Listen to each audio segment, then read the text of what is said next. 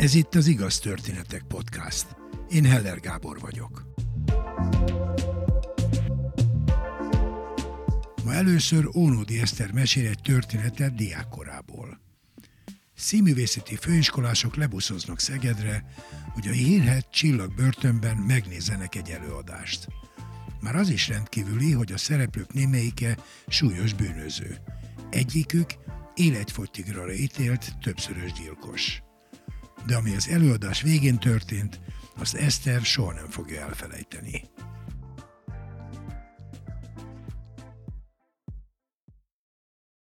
Vasárnapi délután megszervezték az iskolából, hogy egy kis busszal lementünk Szegedre. Igazából már nem emlékszem az utitársakra, kettőt kivéve, az egyik Benedek Miklós volt, a másik pedig Hevér Gábor, de még biztos, hogy voltak mások is, de valahogy ők ketten maradtak meg a fejemben, hogy velük együtt voltunk ezen az eseményen. És ugye nagyon izgatottan zögykölöttünk le az autópályán Szegedre, és hát ugye már a bejutás a börtönben sem volt olyan, mint egy normális színházba való bejutás.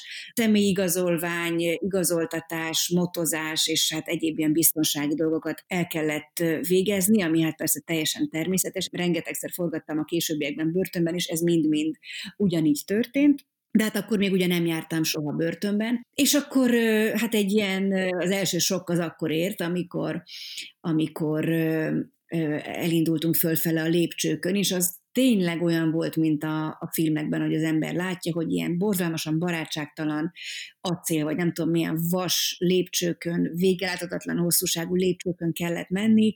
Valóban, mint szintén a filmekben lehet látni, a, az emeletek között rácsok voltak, de emberrel igazából nem találkoztunk, csak ugye nyilván volt egy kísérő, aki várt bennünket és fölkísért az emeletre, a díszterembe, vagy valami közösségi terembe, ahol volt ez az esemény, de úgy, úgy már eleve az egy ilyen nagyon, nagyon szóval ilyen izgalommal és rettegéssel teli állapot volt, hogy tudtuk, hogy az összes bezárt cella vadajtó mögött, hát ki tudja, milyen emberek voltak, de olyan, olyan nagyon, nagyon csend volt, tehát nem nagyon hallottunk semmifajta hangot, nyilván a saját izgatott kis beszélgetéseink, ahogy mentünk föl a terembe.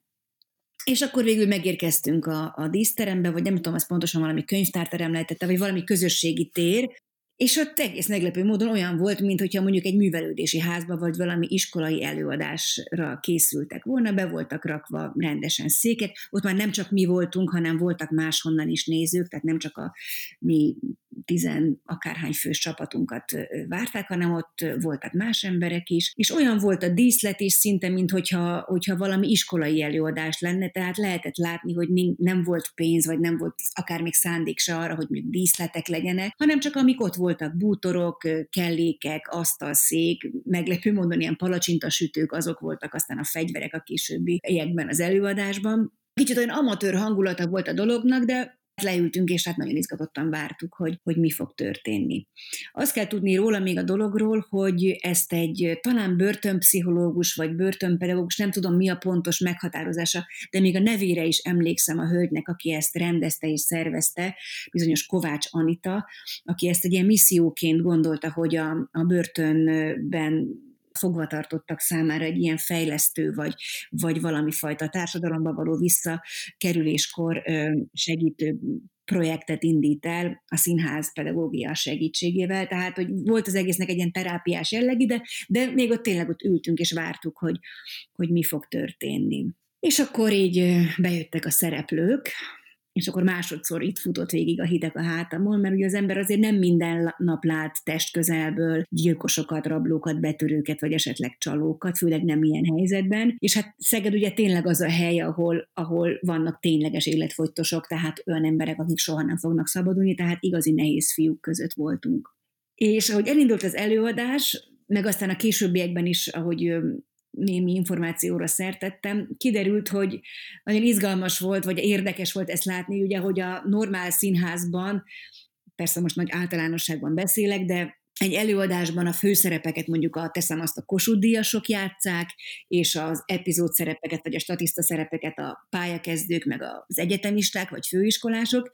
Itt is úgy voltak leosztva a szerepek, hogy a főszerepeket a, mondjuk a négyszeres gyilkos játszotta, és a kis katonákat mondjuk, hogy ilyen, az egy betörők vagy, vagy, vagy csalók, tehát hogy már a hierarchia az itt is bizonyos értelemben megvolt, ugyanúgy, mint a színházban. És akkor elindult az előadás, nyilván egy ilyen kivonatolt változata volt az Übű királynak, és az elején tényleg olyan kis fura bárgyú, vagy ilyen, ilyen, tehát tényleg valami amatőr dolog volt, de ahogy haladtunk egyre inkább a történetbe, egészen vérfagyasztó pillanatok történtek meg, és azt kell, hogy mondjam, hogy egyik-másik fogvatartott, vagy hát most színész, hát most így mondom, mert végül is abban a pillanatban az volt, olyan pillanatokat tudott létrehozni, mint amit, amit szerintem a normál életben, a normál színházban is meg lehetett volna teremteni. Tehát, hogy így nagyon megfagyott a levegő. Nem tudom, hogy ez azért volt-e, mert, mert volt ez a háttértudásunk nekünk, hogy ők azért mégiscsak gyilkosok vagy, vagy nagyon súlyos bűnözők, és ehhez képest játszanak egészen remekül, vagy ez a háttértudás nélkül is lett volna, ezt nem tudom, de minden esetre egészen belevitt ebbe a, ebbe a színházi délutánba. Nagyon, nagyon hamar belekerültünk ebbe a légkörbe, és nagyon, nagyon hátborzongató pillanatokat éltünk át, és néha pedig abszolút felhőtlenül kacagtunk, mint egy normális színházban. Tehát, hogy még a, a feloldás, a nevetésnek a feloldása is megvolt. Egyszer csak elérkezett az előadásnak a vége, a csúcspontja, ami nem más volt, mint egy össztánc. Tehát szóltak nekünk az elején, hogy, hogy az előadás végén ez úgy szokott véget érni ez a színdarab, hogy a fogvatartottak felkérik a nézőket táncolni.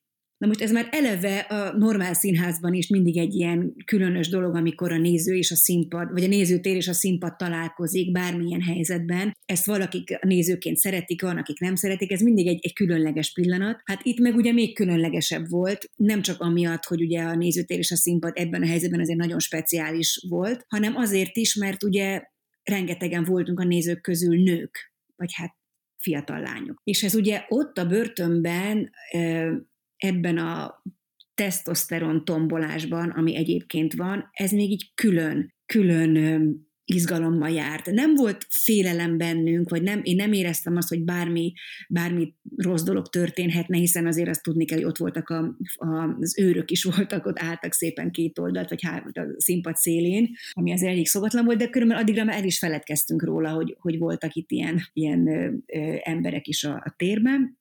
És egyszer csak én azt vettem észre, hogy az általam amúgy is a legjobbnak tartott übümamát játszó színész, vagy hát fogva tartott, aki nem mellesleg egy négyszeres gyilkos volt, elindult célirányosan felém. Tehát vagy kiszúrt, vagy látta rajtam azt a teljesen, hogy itt van egy, van egy nő, aki tényleg hatás alá került nagyon a produkciónak, és... Még mielőtt felkért volna táncolni, így nagyon mélyen a szemembe nézett, és azt mondta, hogy sem utódja, sem boldog őse, sem rokona, sem ismerőse, nem vagyok senkinek. És a homlokomra rajzolt egy keresztet, majd megcsókolta a homlokomat. Én kb. Még mindig ott vagyok, tehát, hogy én ott, ott azt éreztem, hogy megnyílik alattam a föld, elkezdett remegni kezem, lábam.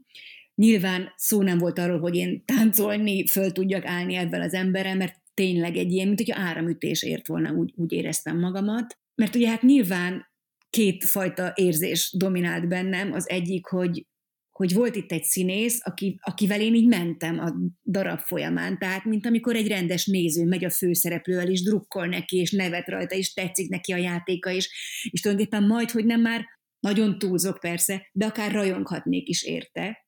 De közben az az ember megölt négy másikat. Nagyon furcsa délután volt, úgy éreztem még, még napokig is az esemény után, a buszon, a trollin, hogy, hogy ég a homlokomon az a hely, ahol megcsókolt a gyilkos.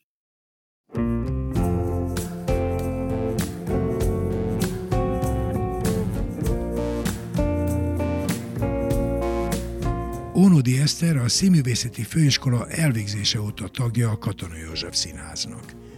Egyik legfoglalkoztatottabb magyar színész. Jászai Mari díjas. Színházi, filmes és televíziós munkája mellett az Ónodi Eszter and the Open Pap Zenekar énekese. Ez Pest és rég, vagy éppen most vagy ott. Elfordulsz jobbra, arra lesz a park. Minden kép málló, halvány elmosott. Egy ablakot látsz, miért is nem benézel? A nő a tükrénél épp nevet. A szemcsés kép konkrét időt jelez. Ez Pest és rég, vagy épp csak tegnap este, vagy épp csak tegnap este.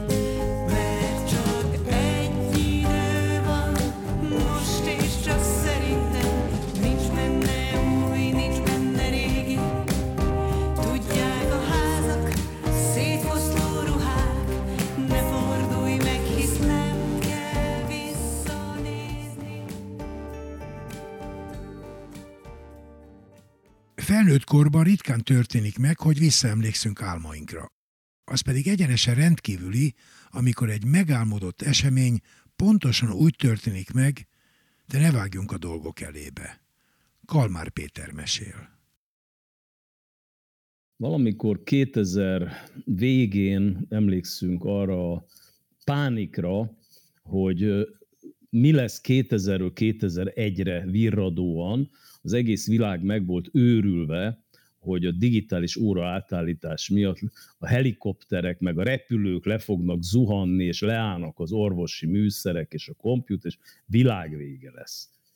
Na körülbelül ekkor, december vége felé, én mindig szorongok a szilveszterektől, mert utálom a szilvesztereket, mert részeg emberek hánynak az utcán, és azt nem nagyon szeretem, meg hangosak. De az akkori feleségem már napok óta cseszegetett, hogy mit fogunk csinálni szilveszterkor. És mindig húztam, halasztottam, valahova majd elmegyünk. De hogy hova, hogy kihez, meg most már jó lenne tudni, hogy milyen ruhát vegyem föl. Nem tudom, és húztam, húztam, halasztottam. Aztán előző nap, harmincadikán bementem az irodámba, hogy pár dolgot még ott elintézzek, meg csekkeket feladni, meg egyebek, és az íróasztalon fiókjából előkerült egy, egy boríték, amit teljesen elfelejtettem, ugyanis valamikor tavasszal még csináltam egy haknit, a, még akkor a Moulin Rouge-zal, az Air France nevű cégnek, akik végül is nem fizettek ki rendesen, ahogy megállapodtunk, viszont adtak cserébe egy vouchert, amit én igazából meg se néztem, de akkor megnéztem december harmincadikán, és az volt ráírva, hogy két személyre a világ bármely pontjára felhasználható december harmincegyedikéig. És akkor fölhívtam az Andreát, mondom, megvan, hogy hova megyünk szilveszterkor.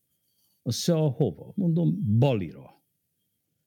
Hát sikított egy óriásit, ennek csak annyi az előzménye, hogy mi évek óta készültünk Balira, mert volt nekem egy baráti társaságom, ahol rengeteget meséltek Baliról, és hát tőlem nagyon távol áll ez az ezotéria meg a spiritualizmus, de ők egyfolytában olyanokat meséltek, hogy tőlük is távol áll, de elképesztő spirituális élményekbe volt részük Balin. És ezt el nem tudtam képzelni, hogy ez milyen túró lehet, mert egyfelől szkeptikus vagyok, másfelől meg kíváncsi.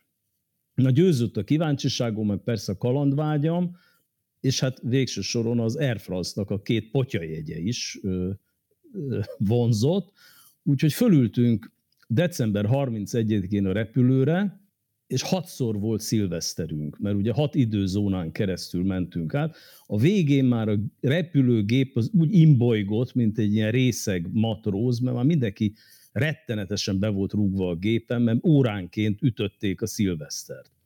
Na lényeg az, hogy leszálltunk Balin, semmi nem volt megszervezve, tehát ott itt klasszik filmeken, hogy taxit fogunk, vigyen az első szállodába, az persze szar volt, utána másnap reggel körülnéztünk, csodálatosabbnál csodálatosabb hoteleket találtunk a tengerparton, ez Kuta Beach-en volt egyébként, egy, egy fantasztikus, érintetlen természeti környezet, És hát elkezdtük felfedezni Balit, Ubud, majmok, Monkey Forest, hihetetlen, hihetetlen kultúra, ez az egész balinéz kultúra, ami uh, illatfelhőben úszik, bazsarózsák között. Tényleg lenyűgöző, lenyűgöző volt. A természet szépsége, az ottani embereknek a kedvessége, és hát elképesztő programokat szerveztünk, és fölmásztunk a, a Baturra, ami egy kétezer-hétszáz méter magas vulkán, amire egyébként éjjel indult az expedíció, összesen csak ketten voltunk, plusz a serpa, aki hozta nekünk a kólát. Hogy miért pont kólát, azt, azt sose fogom megtudni. És az volt az ígéret, hogy a hajnal hasadtakor fönn a Batur tetején fogunk tojást sütni. Én nekem halálfélelmem volt, amikor másztunk fölfelé, mert vaksötétben, tehát ezt nem lehet elképzelni, hogy milyen balina vaksötét, mert itt azért van közvilágítás, ott meg semmi, és be is volt borulva. Vaksötét volt, és akkor jöttem rá, amikor kezdett pirkadni, hogy miért vaksötétbe szervezik ezeket az expedíciókat, ugyanis épelmélyű ember, ha ránéz erre a Baturra nappal, akkor nem akarja megmászni. Éjjel, hogy nem látom, hogy mekkora, így hajlandó voltam egy ilyen állatságra. Persze hát utólag nem bántam meg, mert fantasztikus volt. De ami a legfurcsább volt, és ami miatt ezt a történetet elmesélem, hogy Balin esett meg az velem életemben először és utoljára, hogy minden nap délután elnyomott az álom. Hát ennek nyilván van egy olyan oka is, hogy egy ilyen monszunos, nagyon erős, párás éghajlat van, és egyszerűen kibírhatatlan volt a hőség, és hát minden ebéd után vagy délután le kellett, hogy dőljünk egy órára. De hát ez még semmi különös, az apám hetven éve alszik délután, ez még nem egy különleges dolog. A különleges az, hogy soha előtte és utána nem fordult elő velem az, hogy minden alváskor álmodtam valamit, legyen az akár délutáni, akár esti, éjszakai, és nem csak, és hogy Tehát, hogy emlékeztem rá, mert ugye állítólag azt mondják az álomkutatók, hogy mindig álmodunk, csak nem mindig emlékszünk rá. Hát ez, érted, vagy igaz, vagy nem, de azt tudom, hogy én nekem még nem fordult el olyan, hogy minden egyes alvás után úgy ébredek föl, hogy emlékszem arra, hogy mit álmodtam. És ezt ugye kicsit úgy fura is volt, meg úgy szégyeltem, és nem is mertem ezt mondani, mert ugye a párom egy elég spirituális lény, például most már majdnem ilyen full-time jógaoktató, de hát már akkor vonzott a reiki, meg a pránanadi, meg tele volt a lakás buddha szobrokkal. Engem ez nem bosszantott egyáltalán, szó, inkább szórakoztatott, de hát nem voltak arra, hogy mondjam, kísérletek, hogy engem megtérítsen. És aztán ment ez, a, jó, hát három nap, jó, biztos, a negyedik napon már nem emlékszem. Jött az ötödik, hatodik, ezt nem hiszem, mindig álmodtam. És nem ilyen mesefigurákat, meg nem ilyen hihetetlen dolgokat, hanem én teljesen hétköznapi dolgokat álmodtam, mintha ott lettem volna, és megtörtént volna velem. És egyszer odafordulok az Andrához, mondom, te, valami van itt. Azt mondja, én tudom. Mondom, mit tudsz? Szóval honnan tudod, hogy én mit akarok mondani? Ezt hogy tudom, hogy mit akarsz mondani. Mondom, akkor mondjad. Azt mondja, azt, hogy álmodsz mindig. Hát már ott megállt bennem az ütő, hogy ezt ő honnan tudja. Mondom, ezt honnan veszed? Még kiabálok álmomba? Azt mondja, nem, én is álmodok mindig. És mondom, te is emlékszel? Azt mondja, igen. És elkezdtük írni, hogy miket álmodtunk. De hát mint egy ilyen játékot. Jó, lapozzunk. Ahhoz, hogy a történet értető legyen, vissza kell mennem egy picit időben. Egy pár hónappal előtte volt az Operettszínháznak pályázata, ahova én is pályáztam, mint igazgató. És a finishben, amikor már csak ketten maradtunk a vetélytársammal, én vesztettem, és ő lett az igazgató. Ez az illető, hívjuk csak illetőnek, mert a nevét nem szívesen mondom ki több okból, nem volt felhőtlen a mi viszonyunk. Nem nagyon szerettük egymást. Előtte sem, a pályánk is keresztezte egymást, de a lényeg az, hogy amikor ő lett a, az igazgató, akkor én pontosan tudtam, hogy én oda a lábmat többet nem tehetem be, mert hát nem voltunk egymásnak liblingje, én ott korábban rendeztem. Nos, az egyik álmom Balin pont arról szólt, hogy ez az illető úr hív engem rendezni, tehát ez már eleve egy ilyen teljesen szürreális, ez szürreálisabb volt, mint hogyha most azt mondanám, hogy a, elragad engem a pókember, és fölkap az utcán, tehát hogy hív engem rendezni, és ráadásul barátságban vált-vál vetve járunk körbe az épületen, ami akkor lett frissen átadva egyébként, mert az előző igazgató alatt indult el a felújítással színháznak, és álmomban teljesen reálisan megjelent az, hogy kóborulunk az épületben, ő vezet, és levisz engem az alsó színpadhoz, tehát a, a forgó alá, a gépészethez, és így felmutat, mert ugye arról beszélgettünk, hogy, hogy mennyire nem sikerült ez az átalakítás, vagy a felújítás úgy, aminek kellett volna, meg amilyen lehetőségeket ö, ö, ki kellett volna használni az előző igazgatónak. Tehát magyarul szittuk az előző igazgatót, aki felügyelte a felújítást, és felmutat a színpad, azt mondja, nézz oda, hát még azt sem csinálták meg, hogy nincs súgójuk a színpadon. Hát most nézz föl ide, nincs súgójuk. És ezt, amikor elmeséltem az Andrának, hát persze röhögtünk, hogy hát ilyen, hát ennél bizarrabb hülyeséget nem lehet kitalálni se. Eljöttünk Baliról, megfogadtam, hogy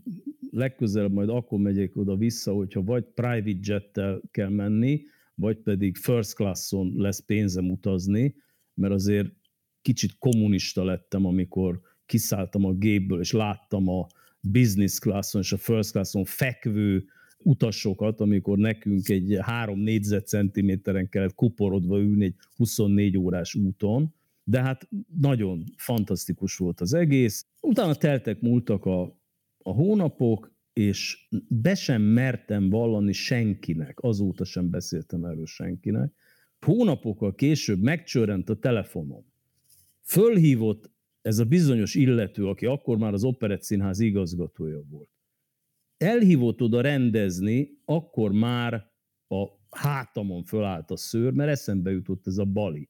És akkor elhessegettem, hogy ugyan, hát ez véletlen. Utána kiderült, hogy tényleg véletlen, mert igazából nem is engem akart hívni rendezőnek, hanem a főszereplőm ragaszkodott hozzám, és ő csak azért volt kénytelen engem fölhívni, úgyhogy gondoltam, hogy semmi baj, az én megrögzött szkepticizmusom győzött, tehát nem, nem történt semmi spirituális dolog. Ezt követően bementem, aláírtam a szerződést, elkezdtünk próbálni, és egyszer csak karon fog engem ez az illető, és azt mondja, gyere, mutatok valamit.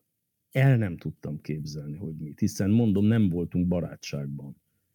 Levisz engem a színpad alá, ott már kiszáradt a torkom, fölnéz, és azt mondja, nézz oda, ez milyen hülye volt, és mondja az előző igazgató nevét. Szóval még egy súgójukat sem voltak képesek ide fúrni a színpadba. És ott megszédültem, azt hittem, hogy elájulok. Kérdezte is, hogy rosszul vagy? Mondom, nem, semmi baj. Azt mondja, gyere, menjünk. Mondom, nem, én még itt maradok egy kicsit. És onnan a színpad alól azonnal elővettem a telefonomat, és fölhívtam az Andreát, hogy nem fogod elhinni, mi történt. És hát ő emlékezett ezekre a történetekre, amiket ott leírtunk, és elmeséltem neki. És álltam, és mondom, mit szólsz ehhez? És erre csak annyit mondtam, na ugye.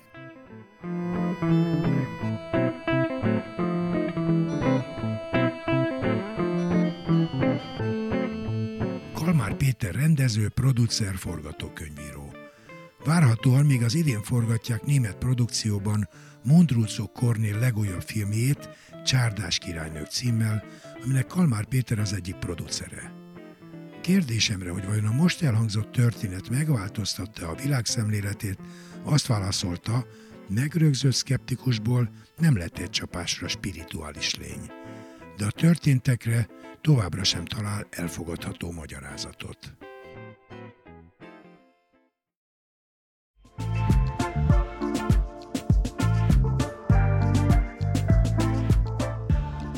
Nem vagy se túl fiatal, se túl öreg ahhoz, hogy te is mesélj egy történetet. írd le egy oldalon, vagy vedd fel a mobilodon, és küld el az igaz, kukac, igaztörténetek pont hu e-mail címre. Várjuk! Kövess bennünket a Facebookon, Igaz Történetek Podcast, és ha tetszik, oszd meg barátaiddal. Biztos ők is szeretni fogják. Ha nem szeretnél elszalasztani egy epizódot sem, iratkozz fel az Igaz Történetek Podcastra kedvenc lejátszódban.